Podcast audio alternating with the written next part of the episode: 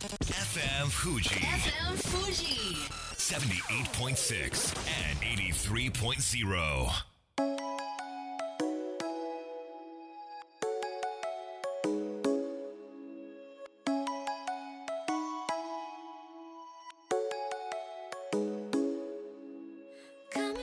月曜夜のひとときいかがお過ごしでしょうかこの番組「みんなのラジオは」自分の故郷を盛り上げたい誰かの役に立ちたいぜひ知ってほしい聞いてほしいそんなたくさんの思いを発信していく番組です。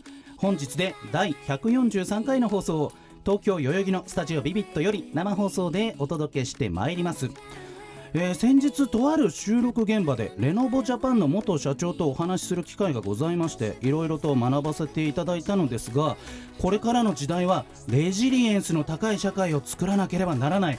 レジリエンスの高い社会はレジリエンスの高い人からしか成り立たないというレジリエンスの意味がわからないと全く理解できない内容でそれに対して「そうですよね」とか言いながら目の前のパソコンで「レジリエンス」とちょっとバレないように検索しましてね、まあ、そうしますとレジリエンスとは外的な衝撃にもポキッと折れることなく立ち直ることのできるしなやかな強さのことと書いてありましてあなるほどということは外的要因に簡単に壊れることのない社会を作っていかなきゃいけないとネノボジャパンの元社長は言ってるんだなとすぐに理解しましてそうですねと本当の意味で言うことが最後間に合ってできたわけですけれども、まあ、過去にも今回のようにですねカタカナ用語を緊急で検索するとバレないようにってことは何度もありまして覚えてるところですとアジェンダ。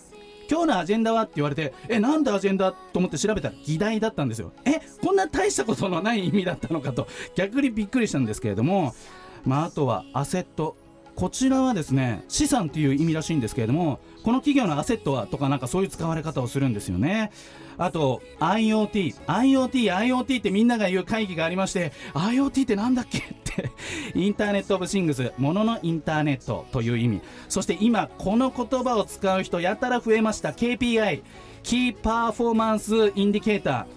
もうね目標達成に向けた行動評価するための指標のことらしいんですけれどもこのプロジェクトの KPI はこの商品の KPI はともう KPI、KPI ってね容赦なく上司に詰められるワードなわけですが、まあ、とはいえ日本語で言ってよとか言っちゃう自分もダサいので頑張ってカタカナ用語を覚えようと思います。こんばんは DJ 西川俊也です。さあそして番組の進行はもうお一方。どうも残儀応援大使の有野育です。よろしくお願い申し上げます。よろしくお願い申し上げます。いやめっちゃわかります。わかります？今もう100万回うなずいてました。あるあるあるあるって。まあ、IoT といえば有野いくさんですけれどもね、まあ、はいいやそこは当然ございます。分かってるわけですが、はい。いくちゃんどう？カタカナ用語？やべえわかんねえみたいな。いやもうめっちゃあります、まあ、最近で思ったのが、うん。サステナブルサスティナブルもよく使うようになります。サスティナブル。うん、サスティナブル、はい意味は持続可能なっていうそうですね。意味らしいんですよ。まあ、あでの SDGs が叫ばれてますからね。その持続可能な社会ってやたら言われるようになりました。そうなんですよ、うん。でなんかあの会議の時に、うん。いやこのイベントもサステ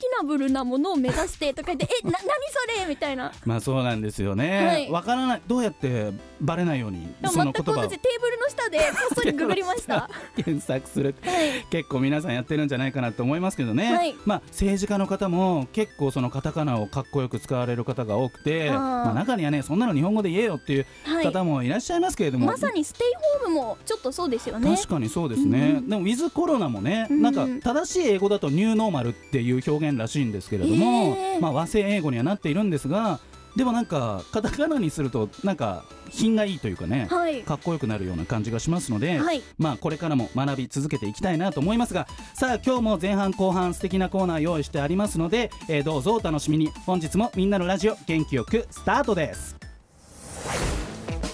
FM Fuji FM Fuji. 78.6 and 83.0. この番組は株式会社フレイマプレフィックス株式会社 AMC 柴田ホーム会計事務所甲州藤川本菱純米大吟醸の提供でお送りします。それでは前半はこちらのコーナーです。AB ラボの宇宙に挑めこのコーナーでは宇宙ビジネスのオンラインサロン AB ラボが宇宙時代の到来に向けて宇宙に挑戦している方々をゲストに招き紹介していきますそれでは本日のゲストをご紹介させていただきますスナックひさみのママこと片山ひさみさんですよろしくお願いしますよろしくお願いいたします。ちょっとねスナックの話早速突っ込みたいところではありますがまずは自己紹介お願いいたしますはい、皆さんこんばんは。AB ラボの片山久美と申します。理事メンバーの一人でもありまして、うん。えーこれまでは、えー既存のプロジェクトの中でワークショップの、えー企画運営だですとかファシリテーターなどを務めてまいりましうた。はい、この度5月にはい。オンラインの、えースナックとしてスナック久美というプロジェクトが始まりました。おーイエーイ。イエーイ。AD ラボの中でスナックを立ち上げたわけなんですが、はい。その前にええ。そもそも久美さんこのはい。宇宙への興味っていうのはええ。どっから湧いてきたんですか、はい、ここはスマートにですね、ええー宇宙ビジネス時代の到来なのでうん関心を持ちましたと言いたいところなんですが、積年の思いがございます。恨みじゃなくて思いってことですよ恨みじゃねないです。思いがあった、はい。まずは、ええ。うん、えーと幼少期からですね宇宙ってどんな風になってるんだろうって考えるのが大好きでした。はい、だけど学校教育受けている間になんかこういうの考えるの馬鹿げているのかなと思い始めてその思いをなかったことにしてしまいました。うん。そして高校生の時に火星移住について本気の研究が行われているということを知ります。そこで私は火星移住の時代に向けて宇宙船の機体を作るエンジニアになるんだということでうんうんうん。工学部に進みました。あすごい。でちゃんとねそのええ高校生で思った感情を素直に進路につなげたわけですよね、そうです。もうそのまままっすぐ宇宙へ GO って感じかと思うんですけれども、そうはならない、そうなんですよ。そのつもりだったんですが、はい、大学在学中にうん。実は闘病生活に入ったことをきっかけに、えー。はい、宇宙への夢を諦めることにしました諦めるほどの闘病生活っていうのは、もう差し支えなければたそれはどんな病気を患ったんですか、はい、えー、22歳の時に先天性の良性の脳腫瘍が発見されました。もうそれまで日常生活が送れないくらいうんうん。にだいぶ体調が悪くなっていてそして手術を受けて闘病生活に入りました。ああそれはどんな症状が出ちゃうものなんですかね？そうですね。もう強烈な強烈な頭痛と。頭痛か、はい、そしてもう嘔吐とかあ。あ言っちゃいけないいかな全然全然全然、ね うん。そういうのとかもありまして、うん、あの本当に日常生活に支障があるレベルのものでした。それは苦しい、ん。でもオペをしてはい、回復したということなんですか？そうです。なので、えー。社会に出ていってですね、あの宇宙とは全く関係ない、えー仕事をしながら、うん。あのまあ毎日を送っていました。社病気と戦いながらですね。やもうそれ自体がすごいことだよね、はい。すごい。うん。ん。だけどですね、はい。31歳の時にはい。もう一度病気になりまして、えー。はい、それで、えー、とその時は乳がんが発覚しました。乳がん重たいですよね、そうなんです、ううん。んでもそれをきっかけに思いっきり行きたいなっていうふうに思ったんです。えー。この乳がんはうん。ステージはどれぐらいだったんですか、はい。幸いあのステージはゼロというですねあステージゼロ初期だったんですがそうなんです。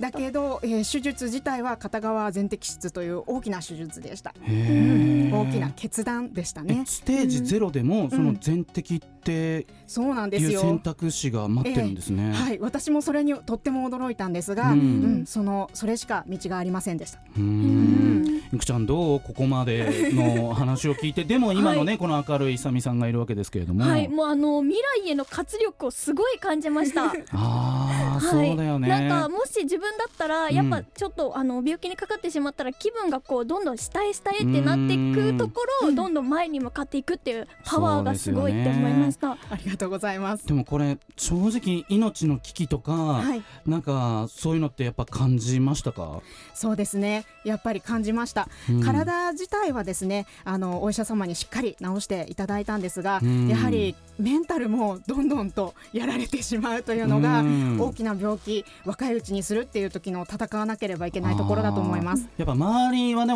同学年というか、同じ世代はもう全力で社会に出て働いて、ええなんかライフステージをが駆け上がっていくはいみたいな年齢ですもんね。そうですね。うん悲しかったし悔しかったですね。まあそこを乗り越えて今があって、ええそして AB ラボとの出会いがある。そうなんです。この出会いはどうやって？はい、えー数年前にやっぱりどうしても宇宙に携わりたいっていうふうに思い直してですね、うん。必死で検索してそして AB ラボにたどり着きました。これまあ小学校の頃押し殺して、高校生でやりたかった時の思いがまあ病気でと、はい。飛んだして、でも命の有限を感じてそうです。やっぱこれやりたいこと全力でやろうってことですか？答えは。もう本当におっしゃる通りです、うん。あのなんて言うんですかね。もやもやしている時間は人生にはない。っていうふうに名言だよこれ。思いましたね。うん。でもこれで誰もがええ。なんかこう言えることじゃなくて、うん。やっぱ久美さんが経験してきた体験してきたことあってこそのこのはい。言葉の重みだなってはい。感じがしますけれども、なぜスナックをはい。えっとですね AB ラボ本当に多様で面白い人たちが集まっている場です、うん。そしてそこで人と人との化学反応で、えー面白いことをどんどん生み出していきたいということでそれにはうんアイデアを出し合う場対話をする場が必要であるというふうに考えてました、はい、はい。そこでみんなでこういろいろと意見を出し合ってですねうん。オンラインスナック面白いんじゃないかということで、うん。えーこの度私がママに 就任することになりました。これ実際本当に純粋な宇宙の会話から、いええ。なんかちょっとメンバーの皆さんの悩みとかどどこまでの幅なんですかねこのスナックのはい。会話のレンジは。そうですね。テーマはくだらない対話で生み出す文化と創造性というテーマになってるんですが。ね。うん。なので、えーお悩みからそれ自分ソリューション持ってるよ、あうん。ソリューション解決策ですね。出た。出ました。はい。ですとかそこから何かが生まれたり、うん。くだらなくこうじゃれ合ったような会話から何か面白い、うん。もう一回カタカナいきます。イノイノベーションが生まれたりですとか。そんなのをですね、うん。あの目指して AB ラボの強みを育てていくような場にしていきたいと思ってます。これはもう今の時点で何回ぐらい開かれたんですかね？はい、すでに3回やってましてあのもう少しあの頻度を増やしながら、うん。みんなで対話の機会を設けていきたいなっていうふうに思ってます。これ例えばまだメンバーになってない方が体験入店してちょっと AB ラボの雰囲気つかみたいとかそういうこともできるんですかね。それはいいですね。あいいですか？ええ今のところはですね、うんそのようなことはやってはいないんですが、うんうんちょっとみんなで話し合ってみまあす。ぜひぜひ検討していただけれうんできたば。らいいですね。いくちゃんもね、はい AB ラボとなんか着々となんか、うん、ジョインして何かが 進んでるみたいなんですけどそうなんですよ言える範囲で。ロケットガールズというねプロジェクトがございまして、はいロケットを可愛い女の子に擬人化したっていうプロジェクトのまあ声優として、はい。はい、迎えていただいて、もうオフィシャルでもねアナウンスされていて、そうなんですよはいもう本当に嬉しいです。いやもう私も嬉しい心強い。もうありがとうございまいやす。こちらこそ ね、はいだから本当に人生のさまざまなことを経験した方がますます AB ラボに集まってええ本当に盛り上がっていくなという感じがしております、はい。ではまあたくさんのね大変な思いをしてでもねいくちゃんもう久美ママ笑顔満点だもんね、はいもう眩しい太陽そういやいや。いやだからなんかあ今このタイミングで大変な思いしてる方ってたくさんいると思うんですけど、どっかでそれをくぐり抜けてね久美ママみたいにそれをエピソードにしてみんなに喋れるっていう時期は必ず来ると信じて、はい。なんか目の前頑張っていただきたいなと思いますが、リスナーの皆さんにメッセージをお願いいたします。はい。えー今お聞きの方の中にですね心の中に宇宙を志したり宇宙っていいなって思った子供の自分を住まわせている人はいないでしょうか？そんな人がいたらですねその自分をちょっと優しく起こしてあげてみてください。そして一緒にですね宇宙のこれからを考える活動ですとかそういったところでご一緒できたら嬉しいなっていうふうに思っています。そしてその場が AB ラボであったらもっと嬉しいです。ぜひあの一緒に活動できること楽しみにしてます。今日は本当にありがとうございます。はい、スナック久美のママこと片山久美さんでした。ありがとうございました。ありがとうございました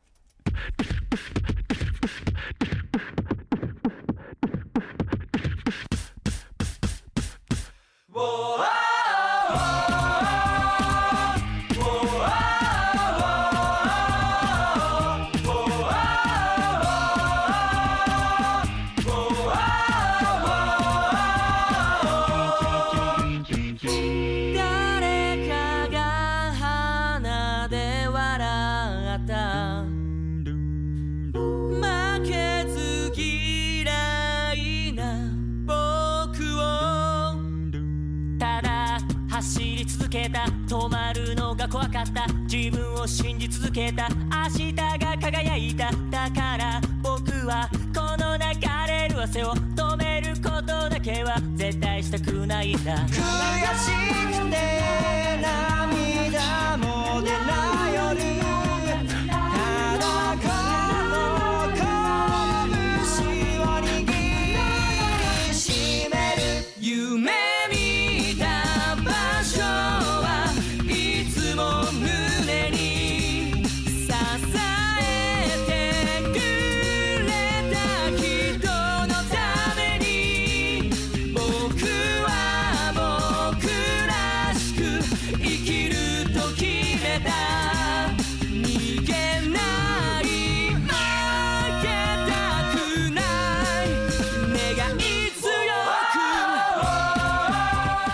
あみんなのラジオ改めまして私西川俊也と有野行くで。お届けしております、えー後半ここからはこちらのコーナーです。ギオンサムファンライバー。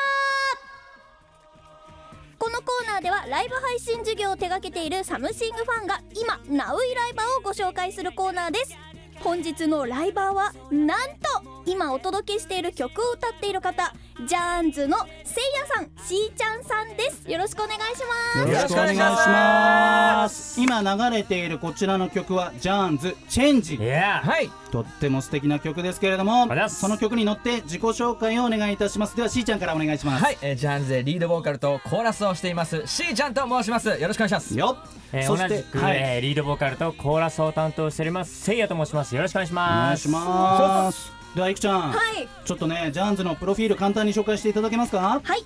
北海道にて結成の男性5人部5人組ボーカルバンドジャーンズ、はい。2008年青春アカペラ甲子園全国ハムネポハムネポ。頼むよ。頼むよ本当に。まあまあまあ大事なとこだよ。まあまあまあ。リハではできたじゃないか。一発でできたのに。はい。はい。ハモネプリーグで優すご勝い2011年活動の拠点を北海道から東京へ。いらっしゃい。そして2017年6月には宮崎県都城市観光大使宮古女大使に就任。北海道なのに？CD リリース全国ツアーなど札幌東京宮崎を中心に精力的に活動中笑顔7割涙3割歌声と人生をかけて聴く人の心を明日へ運ぶ。いねということで本当すいませんでした。いやいやいやいやいいですいいです。そう噛んだことより相槌の方が気になります そう僕ですか。えー、結成16年、はい。ジャーンズ改めてどんなグループなのか教えてくださいしーちゃん。はいえーとものすごくですねあのうん。格好つけてるんですけど、なかなか格好のつかない面白いグループです。はい。そうするとせいやさんこのライブとかでは、はい。MC も結構多めですか？そうですね。大体2時間ぐらい1時間半から2時間ライブやるんですけど、はい。まあ3曲に1回ぐらいは入ってますね、はい。なかなかのペースで入ってくる、あでもそれをファンの方ももしかしたら楽しみにしてるかもしれないですよね。はい、そうですね、こう16年ってなかなかの年月かと思うんですけれども、はい解散の危機とかなんかこうメンバー間の確執とかそのあたりってどうなんでしょうせいやさん。なかったですか？最近で言うと2年前ぐらいに割と最近ですね。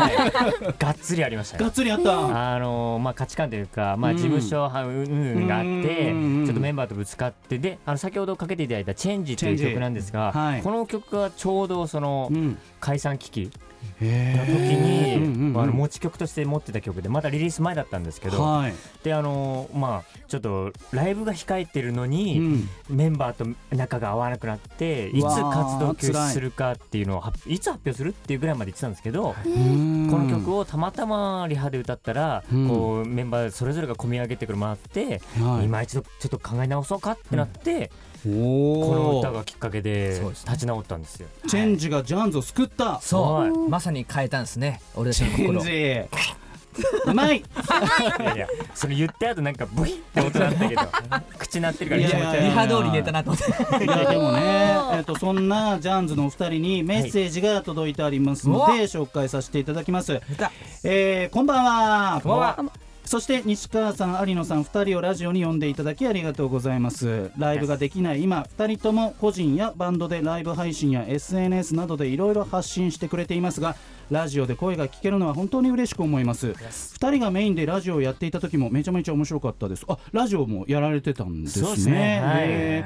おしゃべりも盛り上がると思いますが2人と歌っていただけたら嬉しいですということでねちょっとあの何の準備もないので、ちょっとこれ生放送ですから大変危険なんで、やめておきましょう。怖い怖いですからね。そうか。まあ、コロナや大雨による被害など辛いニュースが多いですが楽しいおしゃべりで、えー元気がもらえたらいいなと思ってますということでメッセージをいただきました。ありがとうございます。ところで宮崎の都城市で観光大使をしている、はい。このご縁ってなぜなんですかせいやさん。これあのーうーんまあ話簡潔にいくと、はい。僕たちが東北の震災があった時に、うん。あの現地にこう支援活動してたんですよね、はい。その時にこう自分たちなりにこう思いをまとめて作った歌があったんですが、はそれを YouTube に上げたところその YouTube をうん。宮崎県の都城市の方がうん。見てくれて、なかなかの奇跡ですねそれ、はい、あへのーでそのこの曲をうちの宮崎のこのうちの地域でなんとか歌ってもらえませんかっていうのがあって出身地確認されなかったですか？大丈夫ですか？あの札幌 札幌で出身で東京住んでるけどいいんですか？ってなったん。ですけど、一応確認しますよはい、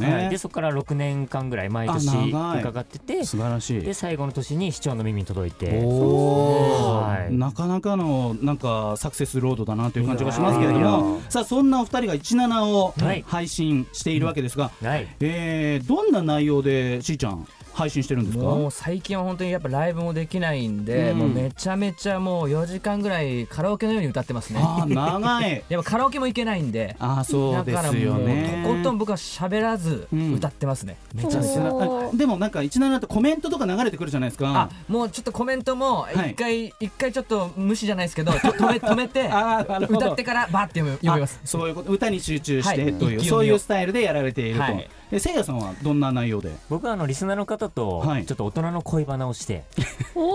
ラジオっぽいですね、はい。皆さんの恋愛話をもとにあの、はいみんなで作ろうラブバラードっていうのでなんか素敵。あの歌詞を決めたりコード進行を決めたりしてうん。みんなでバラードを作ってます。なるほど、はい。大人だな。なんかとても元気が出そうですよね、はい。時間帯的に何時頃配信してるとかって決まりあります？せいやは毎週、えっと、火曜日と金曜日火曜日との、えっと、金曜日課金。夜夜9時から課金。夜9時から。はい。僕はあうん。の健康的にあの、はい。午前10時から、えー、あー14時ぐらいの平日月曜日。まあお昼時ですね。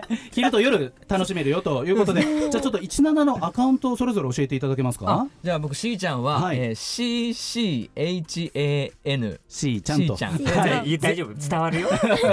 0515お誕誕生日。生日かな。とそしてせいやさんは？え僕は、えっと、グループの名前のジャーンズ、はい。え JARNZ でアンダーバーでせいやと入れていただければ出ますんで、わかりました、ぜひねこんな状況ですけれども楽しい配信をしていただければと思います。それでは最後にリスナーの皆さんにメッセージをせいやさんからお願いします。はい、えーとまあ、これを聞いてあのちょっとジャーンズというものを少しでも興味持ってくれたら嬉しいなと思いますので、はい。えー、とこの17だったり YouTube だったり、えーチェックしてほしいなと思います。よろしくお願いしまお願いすします。そしたら C ちゃん。はい、えーなかなかこうライブできない、えーあれですけど、うん。えーここでこうして1年とかで歌を思いっきり歌ってるんで、ぜひとも聴きに来ていただきたいなと思います。はい。ということで本日はジャーンズの C ちゃんせいやさんでした。ありがとうございました。ありがとうございましたそれでは素敵な1週間を。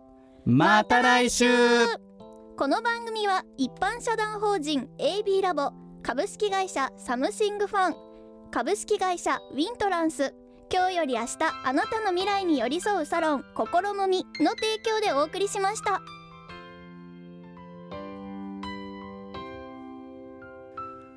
最後だと分かったでも言いたかった。